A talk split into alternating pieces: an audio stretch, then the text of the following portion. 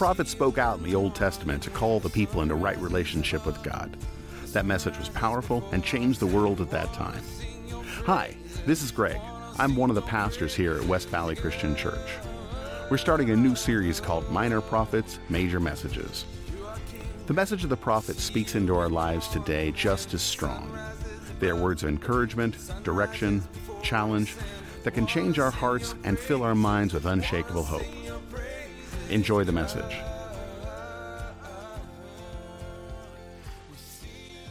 Story uh, of a couple that was all excited because they found out that My Fair Lady was playing on Broadway.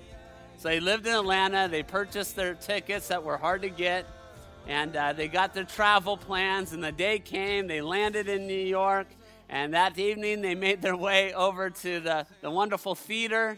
They sat in their seats, and the husband sat there, and he just looked around. He could not believe how packed it was in there to see uh, My Fair Lady. And uh, the whole time, as he's watching the first half of, of, of, the play, he's, he's realizing that there's not an empty seat in the house except for the one right next to him. And he couldn't help but to think throughout the play, like, like why, why this seat? Why is it empty? And sure enough, uh, at intermission, he leaned over a couple of seats over and he looked at the lady and he said, hey, "Can I bother you for a second? Like, like, has this empty seat like got you your curiosity up? Like, like why of all the seats in the place is this one empty? She goes, oh, she goes, that's my husband and I's tickets. And uh, he goes, oh well, sorry, sorry, why your husband couldn't make it? And she goes, no, no, no, he he recently passed away. He's like, oh my gosh, I'm I'm so sorry. And she goes, well, you know, he goes, like you couldn't find a friend to just kind of bring comfort to you and sit here in the play? And she goes, Well, no, because they're all at his funeral right now.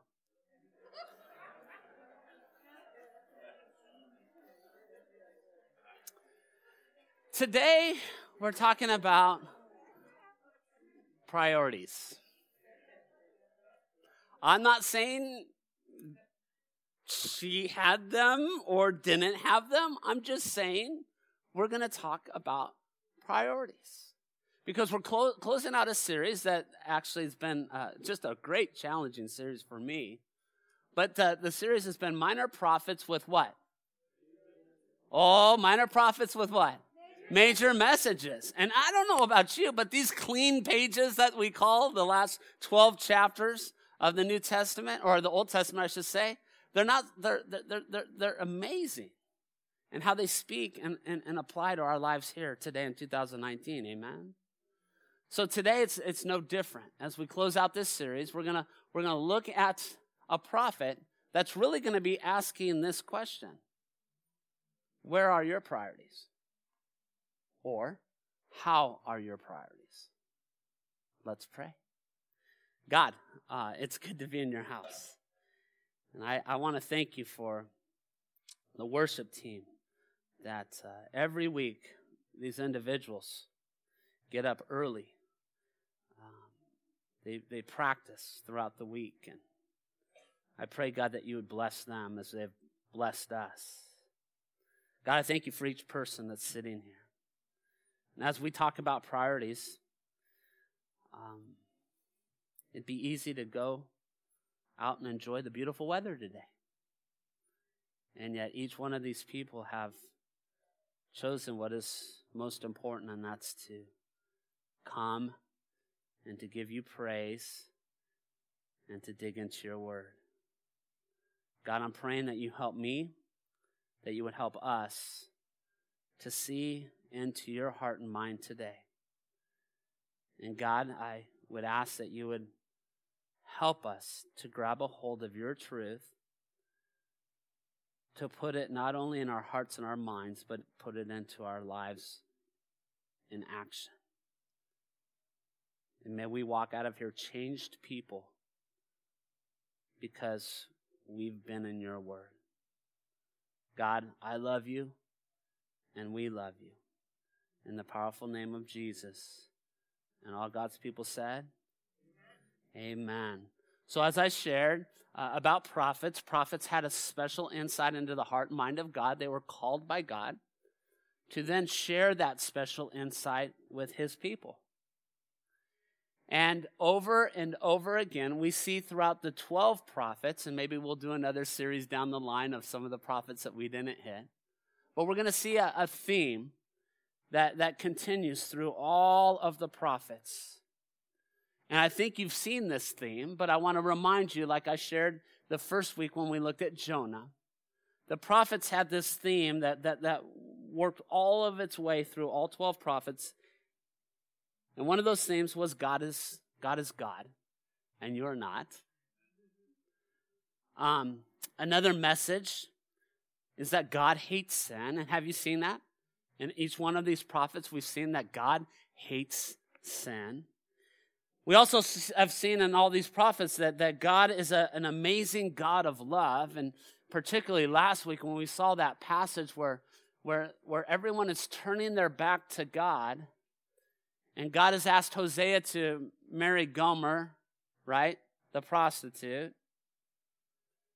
And he marries her, and then she goes and turns her back on her husband and goes back to her old ways. And you remember that line that, God says, Hosea, you need to go back to her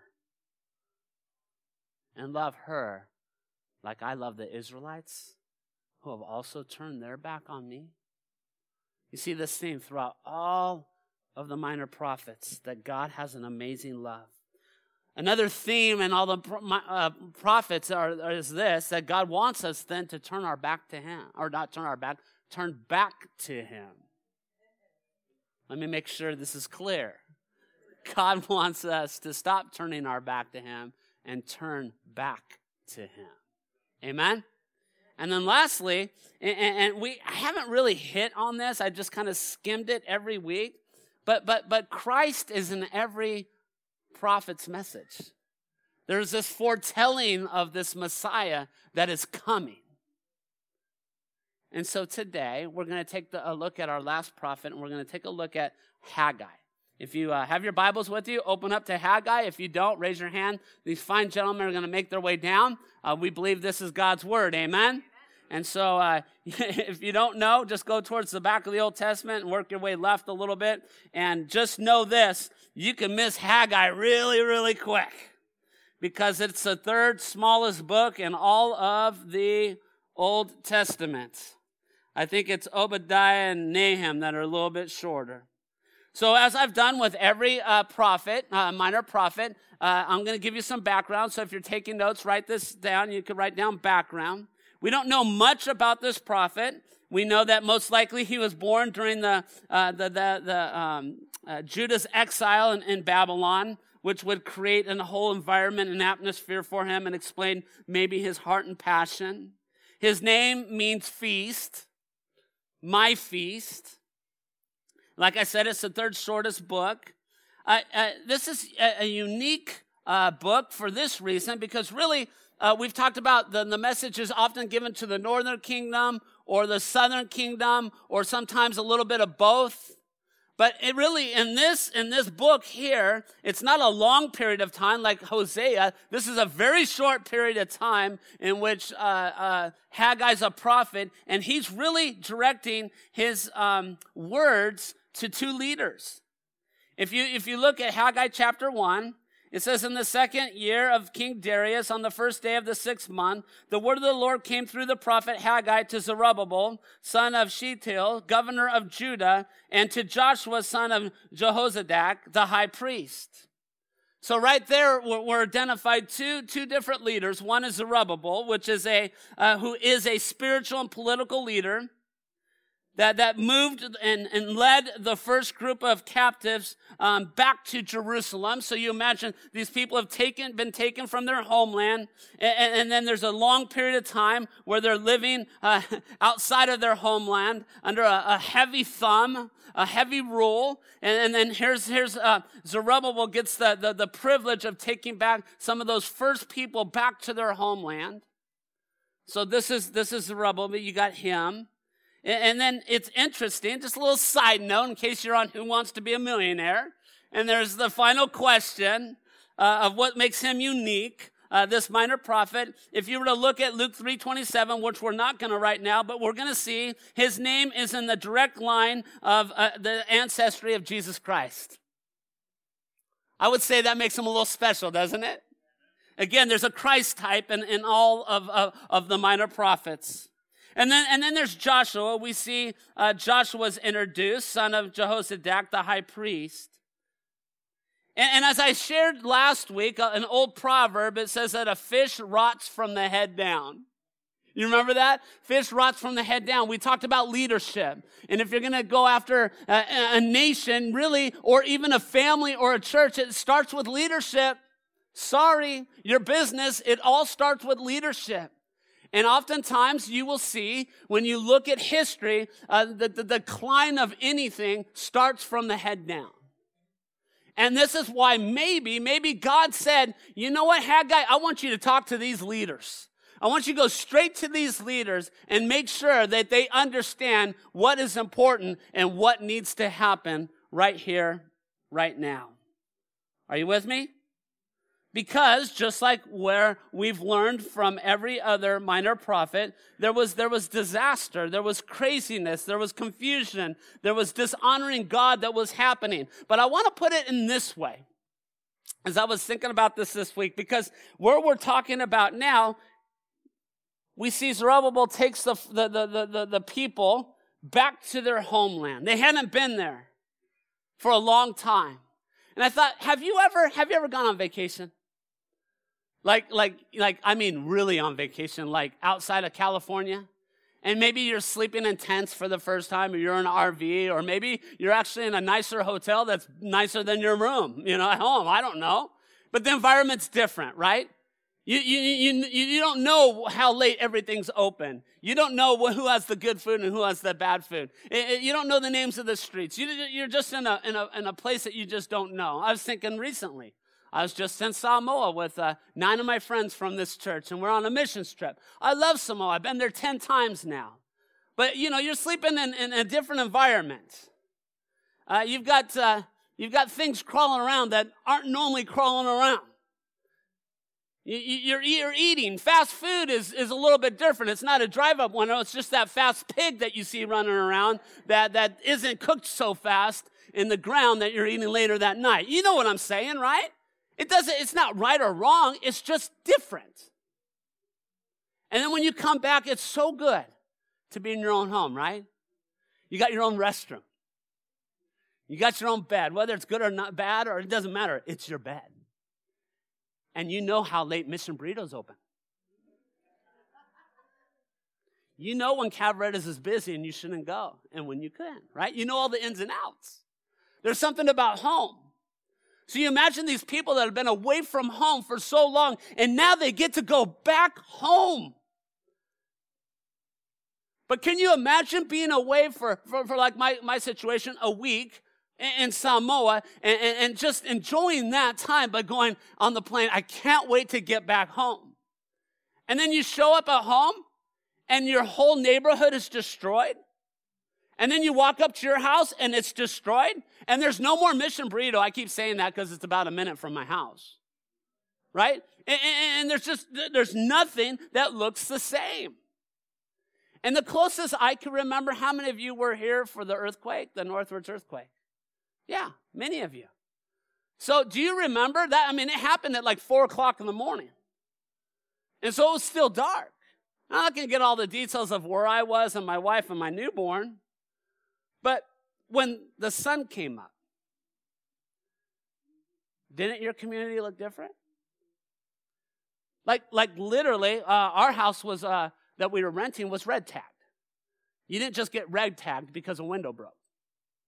So you can imagine what our house looked like. I mean, walls fell down. And, and then I remember coming down into driving down Sherman Way, right here, right where we're at, if you just go towards Topanga, do you remember on the other side of Topanga what that looked like? It looked like a war zone. And it, and it broke your heart. And, and, and that's not even close to what these people would have seen when they came back to their home. And then the, and to make things matters worse is, is the temple of God was destroyed. This is where God lived. This is where we worship. This is where everything spiritual happened. And it was crushed, demolished. And this is the environment which Haggai is talking.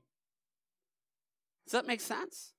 Now, now, it, now, it, now it gets a little personal, doesn't it? Because we could actually, it smelt different when you drove down Sherman Way. It looked different. It sounded different. And all of this excitement about going home, all of a sudden, reality hit of home is a lot different.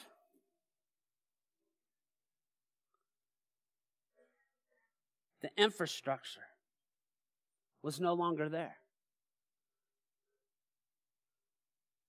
It would be like us not having any police and any medical service. I mean, it was bad enough. Do you guys remember there wasn't even a restaurant open here in the valley? Well, this part of the valley. I'll never forget Bobby's on Ventura was one of the first places that opened. Amen. And Haggai's got to speak to this. And that's why God is saying, I want you to speak to these guys that, that brought the people over here. Because what happened, I haven't spoken about yet. They were shocked by everything that happened. They were heartbroken, but they were motivated. And you know what they started to do, according to Ezra? You read Ezra, and it says they began to rebuild the what? They began to rebuild what? The temple. This is, this is, this is the priority. It doesn't say that they began to rebuild their own homes. They, they began to rebuild the temple. Because this is what was important. This is what they were hungry for. This is what was missing in their lives. If you're taking notes, write this down. Priorities. Priorities. Remember how I started off the sermon, giving the little story? about the lady and asking the question where are your priorities? How are your priorities? Well, look at, look at Haggai's message that God gave him to share. It's found in Haggai chapter 1, verse 2. This is what the Lord Almighty says. These people say, the time has not yet come to rebuild the Lord's house. Then the word of the Lord came through the prophet Haggai. Is it a time for you yourselves to be living in your paneled houses while the house, this house, remains a ruin? Now, now let me catch you up because some of you think maybe this is right when they got back and all of a sudden they just got back to building their panel houses. No, there's about two year period of time in which they were building the temple of God.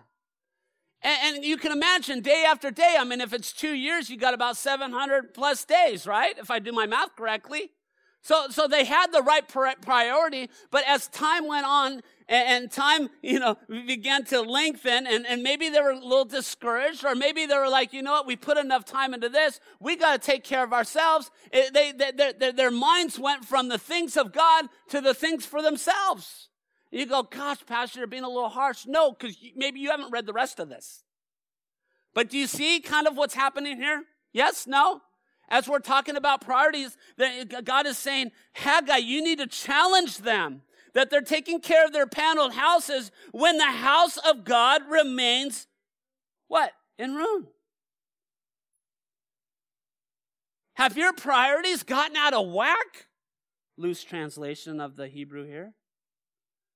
And you'll see throughout this book, you can read in about two and a half minutes.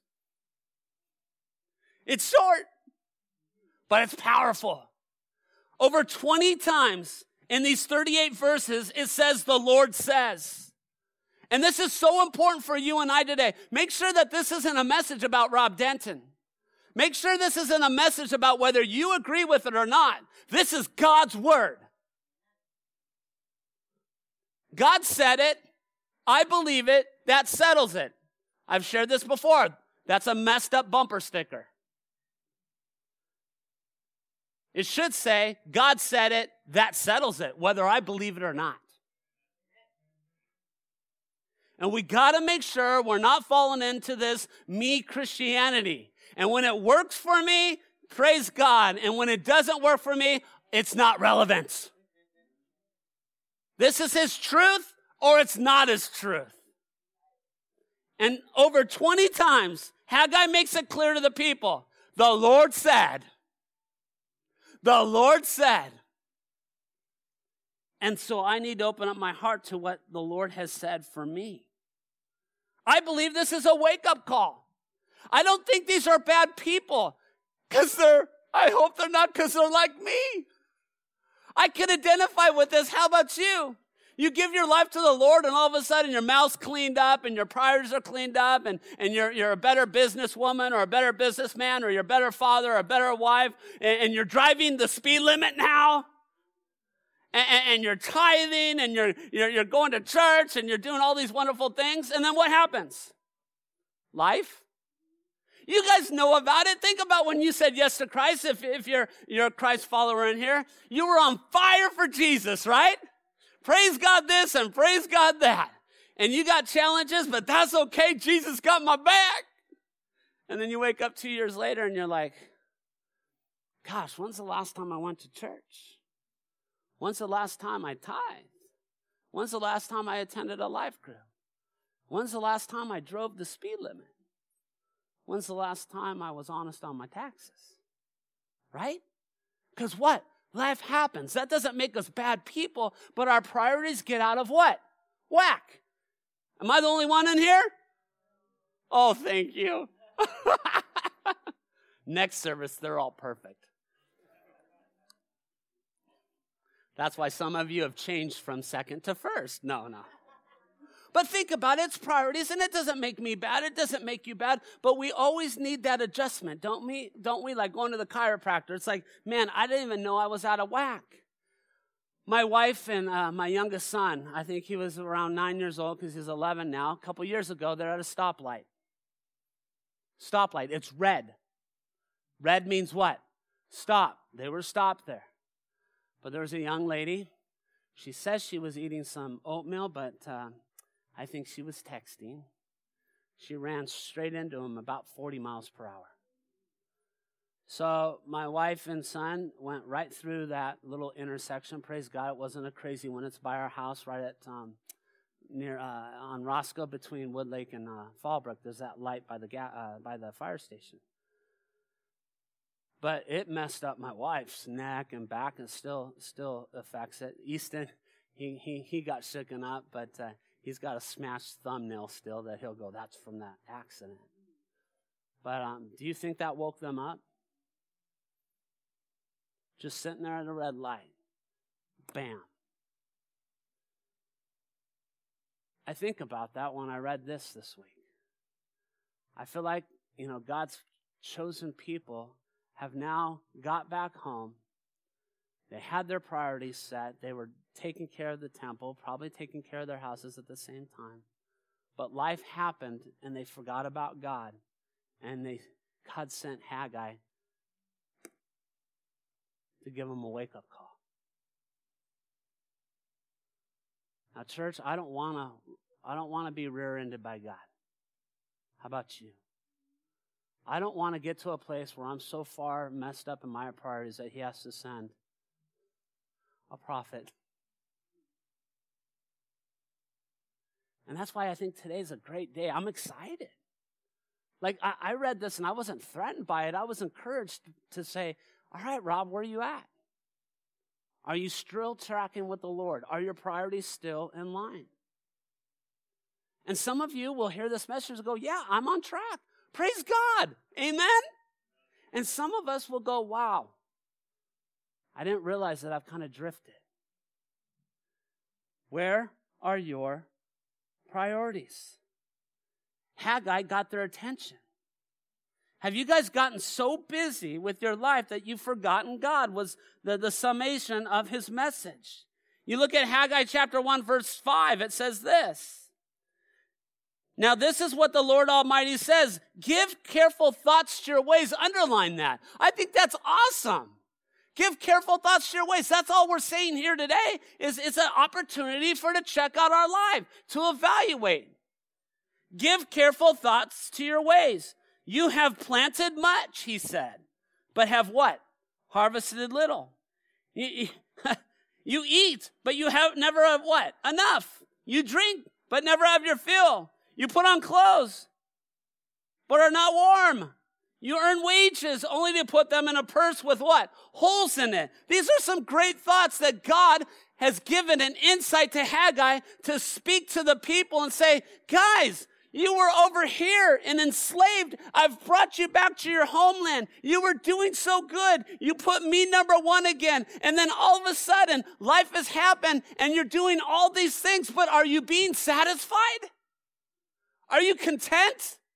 And God is saying in this message, you guys don't have enough. And, and with your mindsets, you're never going to have enough. And then I go, oh, crud. Isn't that true for 2019? That message of not being content, never having enough. Marketing at its best tries to create this in you. You don't have enough. And if you're a marketer and you don't create that in somebody, you're fired. Read, listen, watch everything that's out there in marketing. It is telling you you don't have enough. And this is not new for us. It goes all the way back to Haggai 3,000 years ago. They were doing all this stuff. They were adding to their houses. They were painting their houses. They were building uh, fields or, or plowing fields and, and producing crops. And never was it enough. And my friends, never will it be enough for us if we take God out of the equation. So I want to say this just in case I don't get there. Paneled houses are not bad. Crops are not bad. Business owners are not bad. Stuff is not bad. It's only bad when it becomes our God. And it comes to the top of the list and puts God at the bottom of the list. That's when we are in trouble. Is that fair? So I want to make sure I got that out there I, I do also want to give you a passage here. It's in Philippians. This is kind of like a bonus. And it speaks to this, this heart of being content. I preached a sermon many, many, many, many, many years ago called uh, Which Tent Do You Live In? Content or Discontent? And the passage uh, was uh, Philippians chapter 4, verse 11. And here's Paul. He says, I'm not saying this because I'm in need, for I have learned to be what? Content, whatever the circumstances. I know what it is to be in need, and I know what it is to have plenty. I have learned the secret of being content in any and every situation, whether well fed or hungry, whether living in plenty or in want. And by the way, I could do all this through him who gives me strength. I love that because we misquote that last part. I can do all things through Christ who gives me strength. You know? But what is he saying? I could do all things. Whether I'm have a lot or a little, I could do anything. And and, and I, I wonder if we get and I get lulled to sleep with this idea of needing more and more and more. Faster, faster, faster, bigger, bigger, bigger, or smaller, smaller, smaller, right? Again, stuff is not bad, but when it replaces God Almighty, it's really bad. And he's just asking the question of the people where is your priority? And in this particular passage, in verse 1, 5, and 6, he's saying, When is enough enough? In my opinion. Give careful thoughts to your ways. And then he goes on in verse 7. He says, This is what the Lord Almighty says Give ca- careful thoughts to your ways. And if I'm in the audience, I'm like, Yeah, I've already heard this. No, give careful thoughts to your ways. Go up into the mountains and bring down timber and build my house, so that I may take pleasure in it and be honored, says the Lord. You expected much, but see, it turned out to be little. What you brought home, I blew away. Why? Because I'm God and you're not. That's my translation. because of my house, which remains in ruin, while each of you is busy with your own house. Therefore, because of you, the heavens have what? They've withheld their dew and the earth its crops. I called for a drought on the fields and the mountains, on the grain, the new wine, the, the olive oil, and everything else the ground produces, on people and livestock, and on all the labor of your hands. Now, here's the reality, church. Someone go, oh gosh, you know, you talked about this loving God. That's not loving.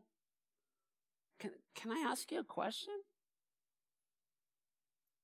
Is God really being bad in what he's doing and saying?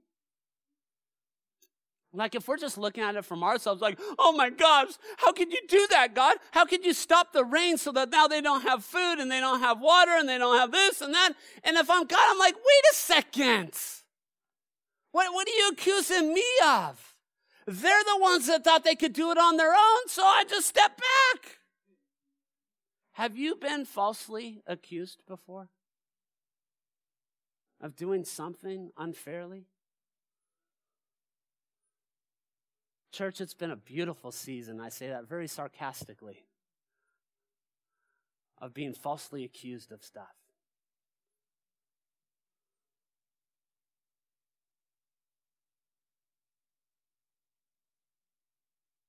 God is not being a bad God here. Would you agree? Like, they chose to say, God, you take, you step back here and we're going to go do this. And so there was consequences as a result of their choice. Do you really think God desired that? Absolutely not. He was just saying, go ahead. If that's what you want to do, do it. If you're going to say, forget me, but he loved them enough to get their attention, didn't he? By withholding the rain, by calling out Haggai and saying, Haggai, I love these people. Can, can, can you, um, can you rear end them right now? Can, can you wake them up and challenge them to stop and think about what it is that they're doing? Unfortunately, a lot of times in our lives, we have to be flat on our back before we get to this place, don't we? We have to have some health diagnosis. We have to have some tragedy. We have to have some financial, um, you know, just bank account just goes, you know, bankruptcy, whatever it is. And all of a sudden we'll go, oh, we'll evaluate. But I think it's a great time to evaluate sitting in purple chairs right now. I don't, I don't think we have to get all the way flat on our back. And I think for some of us, it's just a little adjustment. For some of us, we're already there, praise God. And some of us, it's a wake up call. It's just an evaluation time. Is God number one in my life today?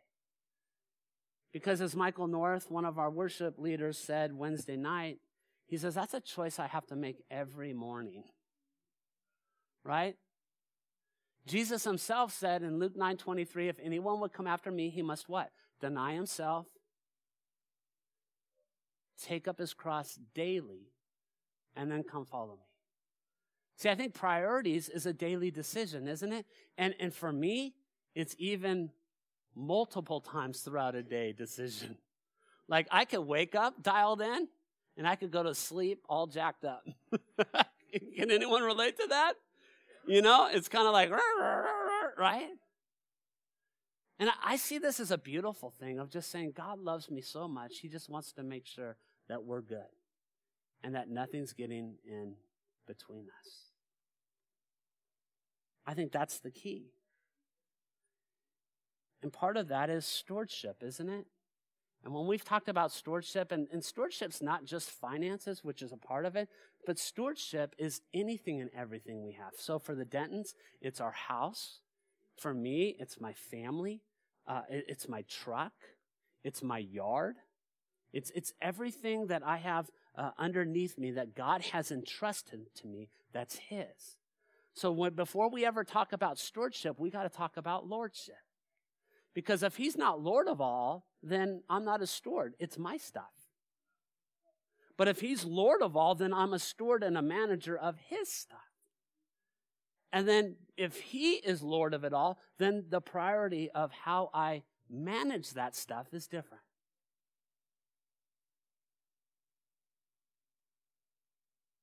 And so in Haggai's case, he's like, I'm not against you guys building paneled houses. You need to take care of yourself. But you're doing that at the expense of my house still being in ruins. When I answer to the Lord, He's not going to say, Rob, what color was your house and did you take care of your lawn? All those, th- those things could be used for His glory. What's going to make it into heaven is not my home or my truck, but it's the people that I've had impact with. And if that's true for me, it's true for you. Where are your priorities with what you're doing with your time and your money and whatever other resources you have? Why is it quiet in here all of a sudden? Give careful thoughts to your ways. And then point three is this turn back to God. See, in verse 12, it says, Then Zerubbabel, son of Shealtiel, Joshua, son of jo- jo- the high priest, and the whole remnant, the whole remnant of the people did what? They obeyed the voice of the Lord, their God, and the message of the prophet Haggai, because the Lord their God had sent him, and the people feared the Lord. Here's what's beautiful. I don't think you see this in the majority of the minor prophets that we've read, but just in this short little period of two chapters, we get to see God give insight to Haggai, Haggai speak to the two leaders, the two leaders and Haggai speaking to the people, challenging them to give careful thoughts to their way, reminding them of what's happening happened since they've turned their backs on God. And then it says the people obeyed them all in one chapter. That's exciting, isn't it, church? You see, the greatest compliment that I could ever receive as a pastor is not good job today. And, and I appreciate that because I also get the, are you kidding me? But that's fine. You know what the greatest uh, compliment to any pastor is? Is a changed life. That's a great, one of our core values is life change because we are not in the business of filling this house. We're in the business of having transformed lives. And can I just tell you something that's really whacked and exciting? Right on the other side of this wall is every new member's picture now for the year, plus, you know, those that have gotten baptized. Uh, we're going to be right at like 50 already this year. I think we've had close to 20 decisions this month. That's crazy. We, we haven't seen numbers like that. That's crazy. But you know what's even better? I stood there uh, during the week seeing where every one of those per- people were at because I do that often. But I was like, I, I can't. This doesn't make it. No, this isn't right. No, this. Uh, this sorry. So I Pastor Kirby got back into town. I'm like, Pastor, you got to stand here with me. We stood there, and I said, "Where's that person?" Yep, this one. 49 of those 50 people we know right where they're at, and they're coming to church. That's exciting. It's not, oh, let's get all these people in here and then all of a sudden they're out the back door. It's saying, let's get people to Christ and let's see lives transform and be changed because of God's word. That is exciting stuff. And I don't know if that makes any sense to you, but it excites this pastor right here because that's what makes a difference is a transformed life. I've told you this many times. I don't preach for information. I preach for transformation. And here is Haggai. He got to preach and they changed from turning away from the Lord to turning back to God. And if you're taking notes, write that down. Turn back to God. And in verse 13, it says, Then Haggai, the Lord's messenger, gave this message of the Lord to the people. I am with you, declares the Lord. I am with you. Why? Because they were with him. And then you go back and to the bottom of the, the, the verse there in verse 14, it says, They came and began to work on the house of the Lord Almighty their God. And on the 24th day of the sixth month. And you read on, and the people had their priorities straight. And God brought the rain again.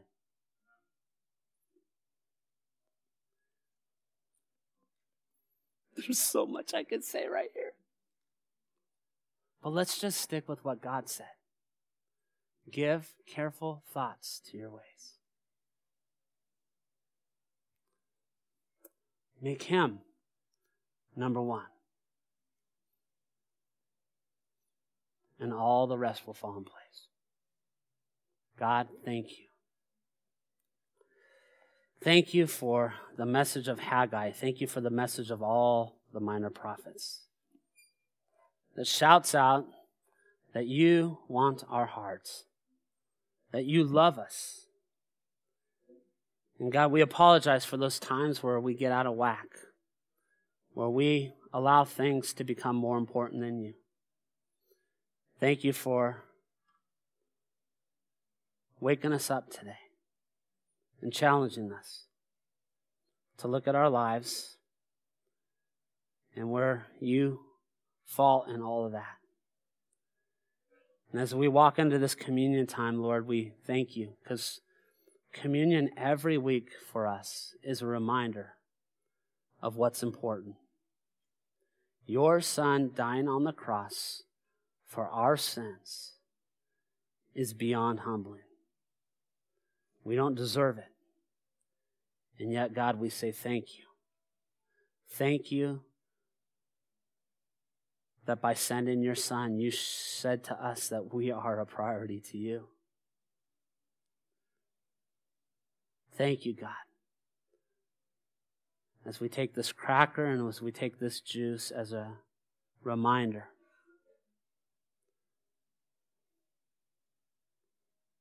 Let it motivate us to put you at the top if you're not already there. Bless this time. In Jesus' name, all God's people said, Remember,